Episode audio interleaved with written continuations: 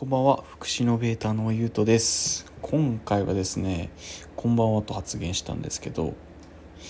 今日はちょっと夜に撮ってましてなので車の運転ではないです。なんでこの動画撮ろうと思ったかっていうとさっきじいちゃんとおじいちゃんと一緒に暮らしてるんですけどすごく語る機会があってなんかそこで話した内容をポッドキャストにあげれたらなというふうに思ってこの音声を撮ってるという次第でございます。どんな話をしたかっていうとですね、まあ、最近おじいちゃんと、まあ、家族で旅行に行ったんですけど、まあ、ちょっとおじいさんはあの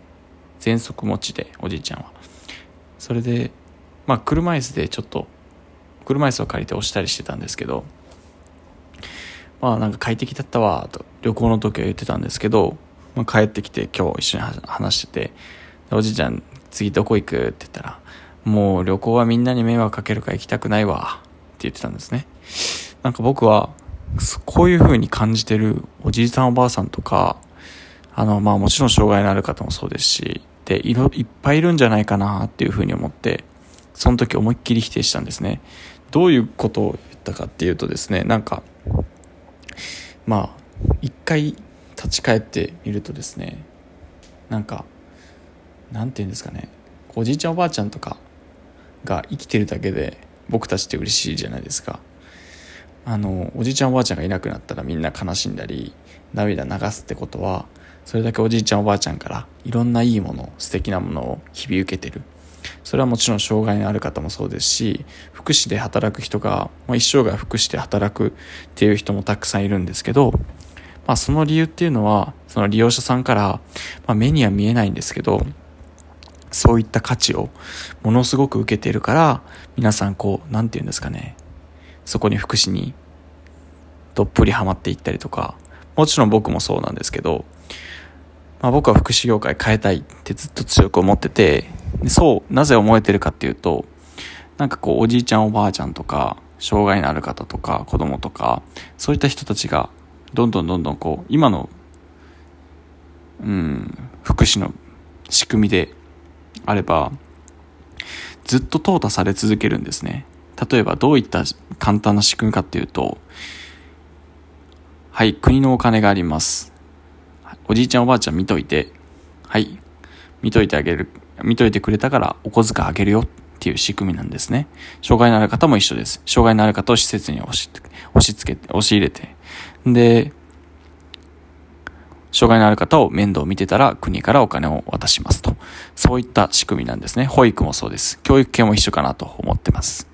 でも、この状態がある時点で、もう福祉とか教育を受けてる人たちって、すごく下に見られてて、なんか他の、そこの税金払ってる人たちからしたら、面倒見てやってるとか、俺らのお金でとか、なんかすごく偉そうになってるのがあって、なんか僕それがすごく気持ち悪くて、なんで日々その人たちからもらってるエネルギーとか影響については考えないんだろうなっていうふうに思ってて、それこそおじいちゃんおばあちゃんとかもそうですけど、僕言ったんですよ、あの、車椅子押すの全然苦じゃないよって。で、そもそも僕が小学、小学校じゃないですね、1, 1歳2歳の頃、ベビーカー乗ってた時におじいちゃんおばあちゃんが押してあちこちに連れて行ってくれたよねって。それをお返しするのは当然のことで、それを返してるだけだよって言ったんですけど、いや、でもそれは、って、おじいちゃんは、それはお前が子供やったからやろ、って言って。でもそもそも、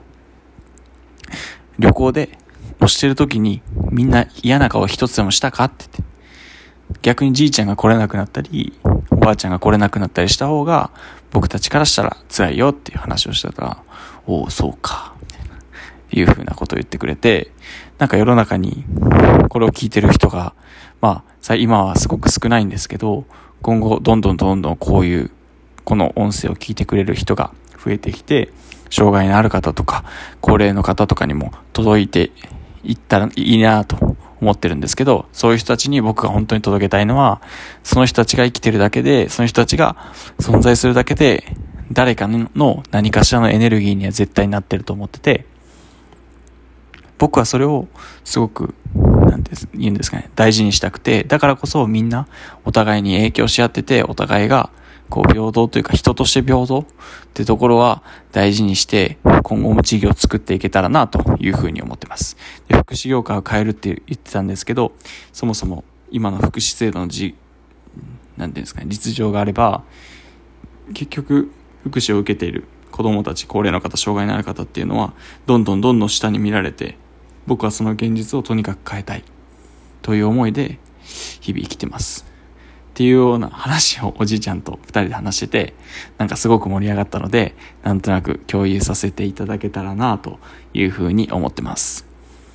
今日もいい一日でした。まあ大変でしたけど、もちろん。まあいい一日にできたのはすごくポジティブなことかなと思います。はい、これを聞いてくださった皆様も、えー、毎日が幸せでありますように。はい、ありがとうございます。